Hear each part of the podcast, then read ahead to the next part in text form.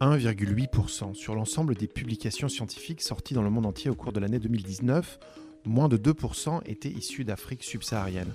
Et si l'on ajoute à ce chiffre les publications issues d'Afrique du Nord, le pourcentage atteint est d'à peine 3,5% pour l'ensemble du continent, et ce pour l'ensemble des disciplines, certaines comme les sciences sociales étant beaucoup plus mal loties encore. Ce sont les chiffres de l'UNESCO dans son dernier rapport sur la science, publié en 2021. Et si l'on s'intéresse à l'origine géographique des équipes de recherche qui produisent ces mêmes publications, l'Afrique est tout aussi mal représentée puisqu'on estime que les chercheuses et chercheurs issus du continent ne représentent que 2% de la communauté scientifique mondiale. Grande ligne, le podcast de la recherche sur le développement. La volonté de faire bouger les lignes est pourtant bien présente. De nombreux pays africains se sont d'ailleurs engagés à consacrer jusqu'à 1% de leur budget à la recherche. Les acteurs internationaux du développement, les bailleurs publics et privés, sont eux aussi mobilisés depuis longtemps pour accompagner la mise en œuvre des infrastructures nécessaires à la recherche scientifique, puissant moteur de croissance. Mais ces financements internationaux sont souvent accompagnés de tensions sous-jacentes et leur impact réel fait débat. Comment alors financer la recherche africaine sans lui nuire? C'est la question euh, à laquelle s'attache à répondre une récente publication des éditions de l'Agence française de développement, dont nous recevons aujourd'hui les trois co-autrices et auteurs. Bienvenue à tous les trois dans Grande Ligne. Linda Zanfini, vous êtes économiste du développement et vous dirigez des programmes de recherche sur l'éducation, la formation et l'emploi au sein de l'AFD, l'Agence française de développement. Sophie Salomon, vous êtes directrice adjointe du département diagnostic économique et politique publique, toujours à l'AFD. Et Francesco Obino, vous êtes directeur des programmes de recherche du Global Development Network, le GDN. Euh, je commence avec vous, Francesco Obino. Je, vous propose que nous nous penchions, pour commencer, sur les sciences sociales. Euh, ces disciplines, euh, comme on l'a vu, représentent une partie très réduite des publications scientifiques issues du continent africain, elles-mêmes déjà très très marginalisées à l'échelle mondiale, comme on vient de le dire. Pourquoi, Francesco Bino, est-ce qu'il est important de développer des instruments spécifiques et adaptés pour soutenir la recherche en sciences sociales? Euh, J'aurais souhaité vous répondre avec des évidences, mais, la réalité est que nous ne disposons même pas de données suffisantes euh, pour vous donner une réponse. il est évident qu'il y a un déficit de chercheurs par million d'habitants en Afrique, comme le confirment les données de l'UNESCO. En 2018, par exemple, la Tunisie comptait un peu plus de 1700 chercheurs par million d'habitants, tandis que la Corée du Sud affichait des chiffres similaires 20 ans plus tôt et atteignait 8000 en 2018. En parallèle, sur le même continent, en 2011, Madagascar comptait qu'une cinquantaine de chercheurs par million d'habitants et ce chiffre a chuté à seulement 34 en 2018. Donc la situation pour la recherche en général est déjà difficile. Les sciences sociales sont confrontées à un manque flagrant de statistiques sur euh, le nombre des chercheurs et leur production académique. Euh, on ne peut qu'imaginer ces chiffres au niveau du continent et surtout des sciences euh, sociales pourtant, les sciences sociales ne sont ni récentes ni marginales dans la, démarche de développement. Euh, le philosophe sénégalais Felwine Sarr décrit les sciences sociales comme ayant, et je cite, euh, pour rôle premier de contribuer à une compréhension fine des dynamiques sociétales, sans laquelle aucune réelle perspective de transformation positive des sociétés est possible. Euh, ou encore l'anthropologue Olivier de Sarton souligne également l'importance de renforcer les sciences sociales partout sur le continent. Il parle d'expertise contextuelle, reposant en part égale euh, sur des connaissances intimes du contexte, du recul qui ressort d'une démarche analytique euh, systématique, et, euh, ainsi que du concernement envers le bien-être des populations. La littérature a depuis longtemps abordé l'idée que les sciences sociales sont un ingrédient nécessaire, bien que non suffisant, pour la démocratie, en raison de leur contribution à l'imagination d'alternatives possibles et à leur évaluation y compris dans le débat public, bien sûr. Tout ceci pour dire qu'en 2024, non seulement le secteur du développement ne s'appuie pas suffisamment sur des connaissances locales de haute qualité, mais également que tout effort visant à renforcer le domaine des sciences sociales ne dispose lui-même pas d'une base empirique et analytique euh, solide. Parlons maintenant peut-être de, cette question des tensions euh, qui sont sous-jacentes euh, aux financements internationaux de la recherche africaine. Euh, Sophie Salomon, je me tourne vers vous. Euh, quelles sont ces tensions? Quelles en sont les raisons euh, dans la configuration actuelle des, financements? Comme vous l'avez souligné dans votre introduction, il y a une spécificité. la recherche africaine et la recherche africaine en sciences sociales, c'est qu'elle est extrêmement dépendante de l'intervention des bailleurs de fonds internationaux. Dans ce contexte, ce contexte de financement atypique crée en effet des tensions importantes et je en définirai trois grandes catégories. La première est une tension qui tient finalement à une forme de péché originel dans le positionnement des bailleurs de fonds euh, qui ont besoin pour améliorer l'impact de leurs opérations d'une compréhension plus fine des contextes dans lesquels ils interviennent et donc d'une recherche qu'on pourrait qualifier d'utile, une recherche centrée au service de leurs priorités stratégiques. On s'inscrit donc dans une quasi-logique de commanditaire qui n'est pas forcément souhaitée, mais qui euh, se constate. Et cette logique de commanditaire euh, peut conduire à éloigner les chercheurs de leurs propres agendas de recherche de long terme, en les convertissant en quasi euh, consultants experts finalement. Cette, euh, situation, cette logique euh, entre ainsi en contradiction avec le principe d'indépendance de la recherche et crée des tensions autour des choix de thématiques et des questions de recherche. Mais c'est plus profond que ça. Et finalement, l'influence que les bailleurs de fonds, même inconsciemment, peut avoir dans la façon dont les interactions vont se mettre en place avec les équipes de chercheurs africains, euh, va conduire euh, à des, évolutions dans la, conduite de la recherche. Euh, que l'on pense par exemple aux méthodologies adoptées, aux temporalités, aux formats de publication ou même encore aux contraintes linguistiques qui vont être imposées. C'est la première donc, grande catégorie de, tension. La seconde tient davantage à des questions de, ciblage et de modalités d'appui. Je prendrai un seul exemple peut-être. Euh, quand on est un bailleur de fonds et qu'on décide euh, de financer une initiative de mobilité internationale des chercheurs et donc d'appuyer le renforcement des capacités individuelles, on peut de facto, et sans le vouloir, affaiblir les systèmes et les institutions de recherche euh, nationaux en les privant, au moins pendant un temps, de ressources humaines absolument fondamentales pour leur fonctionnement. troisième catégorie de tension que j'essaierai peut-être de décrire autour des enjeux de, choix d'allocation dans un contexte de ressources limitées. Euh, les ressources sont limitées, comme on l'a vu dans votre introduction, euh, elles le sont encore plus quand on parle de soutien euh, à la, recherche africaine en sciences sociales. Et dans ce contexte, les bailleurs de fonds vont être amenés à faire des choix stratégiques, qu'ils soient subis ou, ou voulus d'ailleurs. ces choix stratégiques peuvent, je vais vous donner quelques exemples, euh, peuvent conduire à, décider d'apporter un appui à un grand nombre de, bénéficiaires avec un risque de saupoudrage ou au contraire à cibler un nombre réduit d'acteurs pour enclencher euh, des effets de seuil. C'est un des exemples euh, qu'on peut donner. C'est pour cette raison que nous pensons qu'il est important de bien différencier d'un côté les appuis qui vont consister à produire une recherche utile aux bailleurs de fonds, qui reste important et majeur, mais pour d'autres raisons, des activités qui vont véritablement se concentrer et avoir pour objectif principal le soutien et l'accompagnement des dynamiques de recherche nationale. Absolument, donc on comprend bien les, tensions euh, actuelles. Ce que votre, votre étude à tous les trois euh, propose, ce sont des, outils, des stratégies pour, pour y pallier. Euh, et, votre publication défend notamment le principe d'une plateforme qui viserait à mettre en place une approche que vous appelez holistique des enjeux de, financement de la recherche africaine. Alors aujourd'hui, nous sommes très heureux d'accueillir à nouveau Linda Zanfini, que les auditeurs du podcast connaissent bien, puisqu'elle était la toute première invitée du premier épisode de Grande Ligne, il y a à peu près un an et demi maintenant. bienvenue à nouveau, Linda, pour présenter une nouvelle publication. Linda, quelle serait, en parlant de, la plateforme que vous décrivez dans, cette étude, quels, quels, seraient les principaux objectifs d'un tel outil? Ce dispositif doit en premier lieu promouvoir une approche systémique, c'est-à-dire que quelle que soit la temporalité ou la cible directe des financements mis en place, il ne doit jamais perdre de vue la finalité ultime, qui est de renforcer les systèmes de recherche. Il doit permettre tout d'abord de canaliser les financements des bailleurs pour favoriser leur coordination, mais aussi pour accroître l'impact stratégique et resserrer les liens qu'ils peuvent entretenir avec les contextes financiers. Il doit aussi promouvoir une démarche collaborative et de partage de connaissances, non seulement entre les bailleurs qui utiliseraient cette plateforme comme euh, plateforme de financement, mais aussi pour toutes les communautés d'acteurs de la recherche africaine.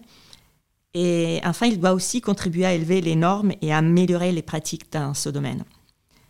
La mission principale de la plateforme serait donc de financer, financer d'une part les activités de recherche fondées sur les priorités des chercheurs et leurs agendas, et d'autre part des activités de renforcement des capacités au niveau des individus, des institutions et des politiques et systèmes de recherche, en faisant particulièrement attention aux interactions entre ces trois différents niveaux, justement pour éviter les tensions.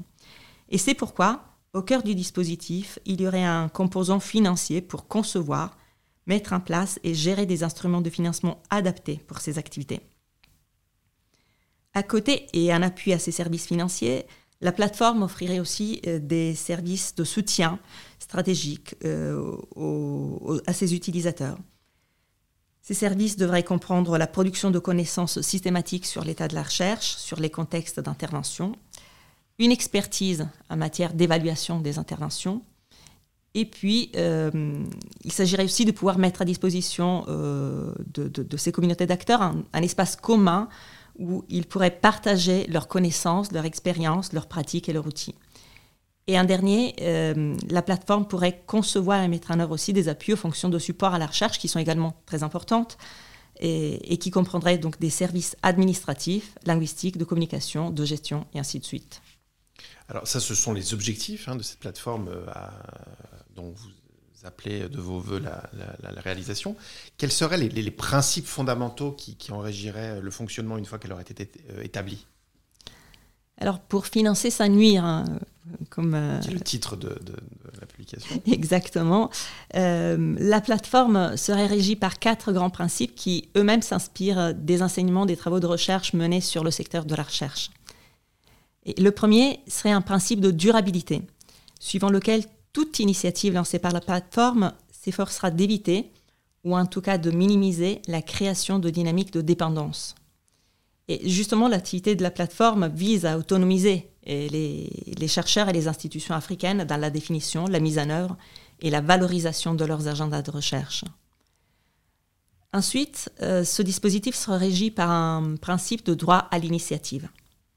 En réponse à l'enjeu de liberté académique, il devrait soutenir et accompagner les initiatives portées par les bénéficiaires, répondre aux besoins qu'ils ont eux-mêmes identifiés et lutter contre la tendance fâcheuse des bailleurs internationaux à orienter ou du moins à hiérarchiser les thématiques de recherche. Et de cette manière, le dispositif pourrait véritablement garantir l'indépendance des chercheurs qui se manifestent tout autant dans la liberté d'établir leurs agendas que dans celle d'utiliser les résultats des travaux de manière autonome et notamment à des fins de publication académique. Le troisième principe est celui de subsidiarité vis-à-vis des autres acteurs du secteur, et notamment des agences nationales de recherche et des universités, pour mettre en place des services spécifiques. En effet, la plateforme n'aurait pas vocation à substituer, même ponctuellement, aux institutions existantes et particulièrement aux institutions nationales qu'au contraire, elle vise à renforcer, mais il devra leur offrir des financements additionnels pour accompagner leurs activités tout en s'alignant sur leurs pratiques.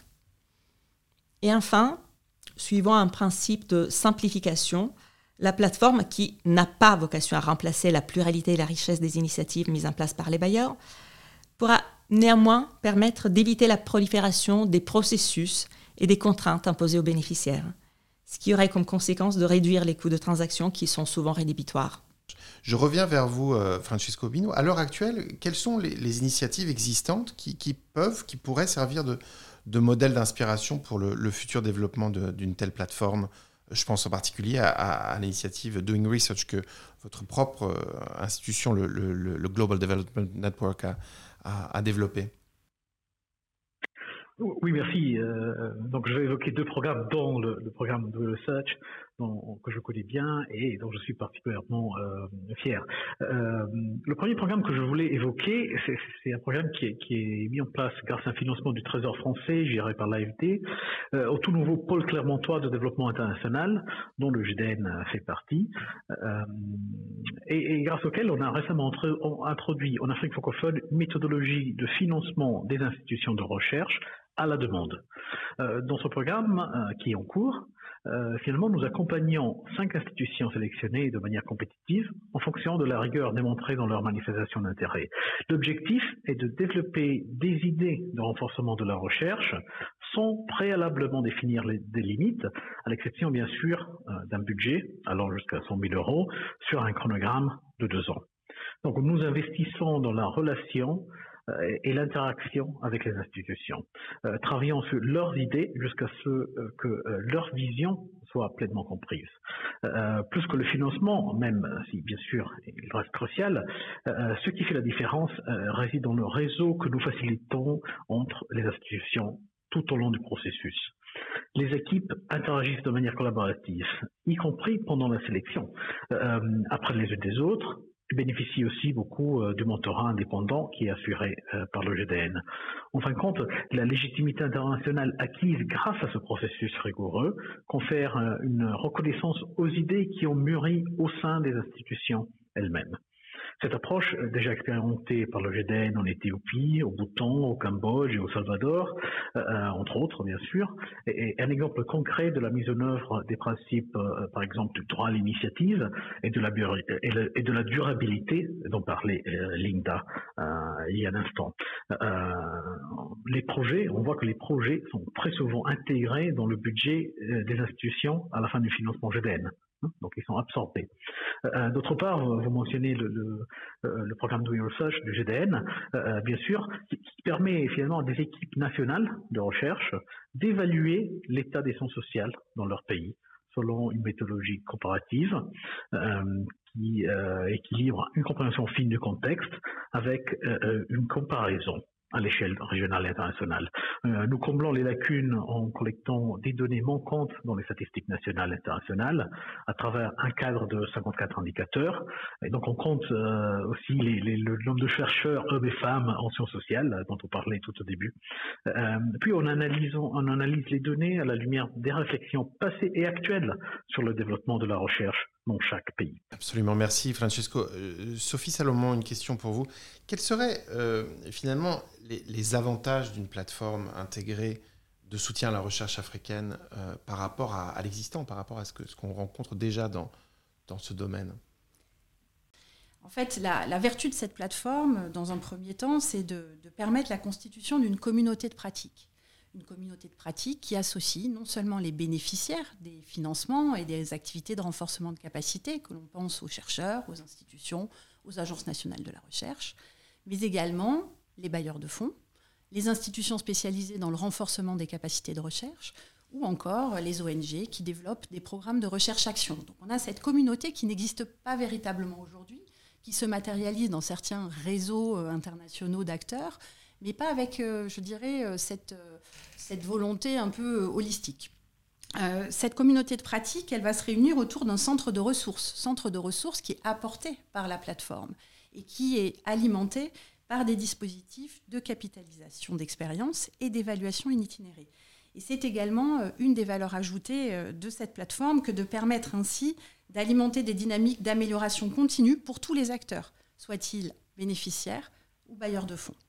C'est le, premier apport, cette constitution de communauté de pratique. Deuxième apport, euh, la plateforme, et Linda Zanfini le soulignait, vise un alignement sur les grands principes de coordination de l'aide, un dépassement finalement de la situation actuelle de grande complexité procédurale pour les bénéficiaires qui doivent s'adapter aux contraintes et aux exigences des différents bailleurs de fonds en termes de redevabilité, de reporting ou euh, de documentation à fournir.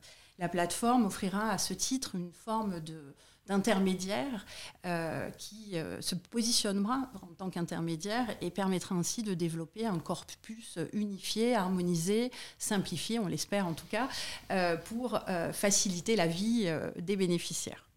Et le troisième apport tient à la combinaison systématique non seulement de financement, mais également de renforcement de capacité à chacune des échelles, individus, institutions, systèmes de recherche, avec euh, l'idée de pouvoir ainsi accompagner des trajectoires intégrées qui maximisent les chances d'atteindre un objectif ultime de développement de systèmes de recherche autonomes, durables, disposant des institutions de gouvernance nécessaires pour garantir le pilotage et la mise en œuvre des stratégies de recherche nationales.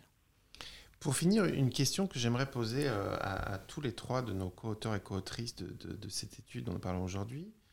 Euh, et je, vais vous laisser y répondre brièvement chacune et, chacun à votre tour. Euh, j'aimerais qu'on parle un peu des impacts et surtout des futurs de, cette plateforme. Imaginons que la plateforme soit mise en place très prochainement. Comment est-ce que vous voyez la recherche africaine en sciences sociales, disons, dans, dans cinq ans? Est-ce que, selon vous, le succès d'une telle plateforme sera à cette échelle déjà mesurable? Linda, peut-être, pour commencer oui, je remercie. Je pense que le succès de la plateforme pourrait se mesurer en premier lieu euh, sur euh, la mobilisation d'une coalition d'acteurs qui serait engagée non seulement en faveur du financement, mais euh, véritablement du renforcement de la recherche africaine. Et en particulier, une mobilisation de bailleurs de fonds qui serait alignée en termes de procédure, comme le disait à l'instant Sophie, attentif au contexte de leur action, attentifs aux effets de leur action et véritablement engagés dans une démarche d'amélioration continue de leurs pratiques. Francesco, la recherche africaine en sciences sociales dans 5 ans? Euh, moi, j'imagine, voilà, une, une, communauté de recherche africaine en sciences sociales, et, là, j'inclus les, les, bien sûr les individus, les institutions, mais aussi les, les bailleurs nationaux. Hein. Euh, donc, une communauté disposant des capacités, des moyens pour s'en consacrer aux agendas de recherche les plus pertinents pour le développement euh, des pays africains, pour que les chercheurs puissent, puissent euh, de, euh, poser leurs propres questions et en débattre au, niveau national, bien sûr, euh, connectés au réseau de recherche dans la sous-région et, et à l'international. Sophie Salomon et donc, euh, pour terminer, ben, selon moi, des, systèmes de recherche nationaux renforcés, disposant d'orientations politiques claires et intégrées dans les procédures budgétaires nationales, au sein desquelles les sciences sociales joueraient pleinement leur rôle en interaction avec les autres disciplines scientifiques pour mettre les fruits de la recherche au service des sociétés.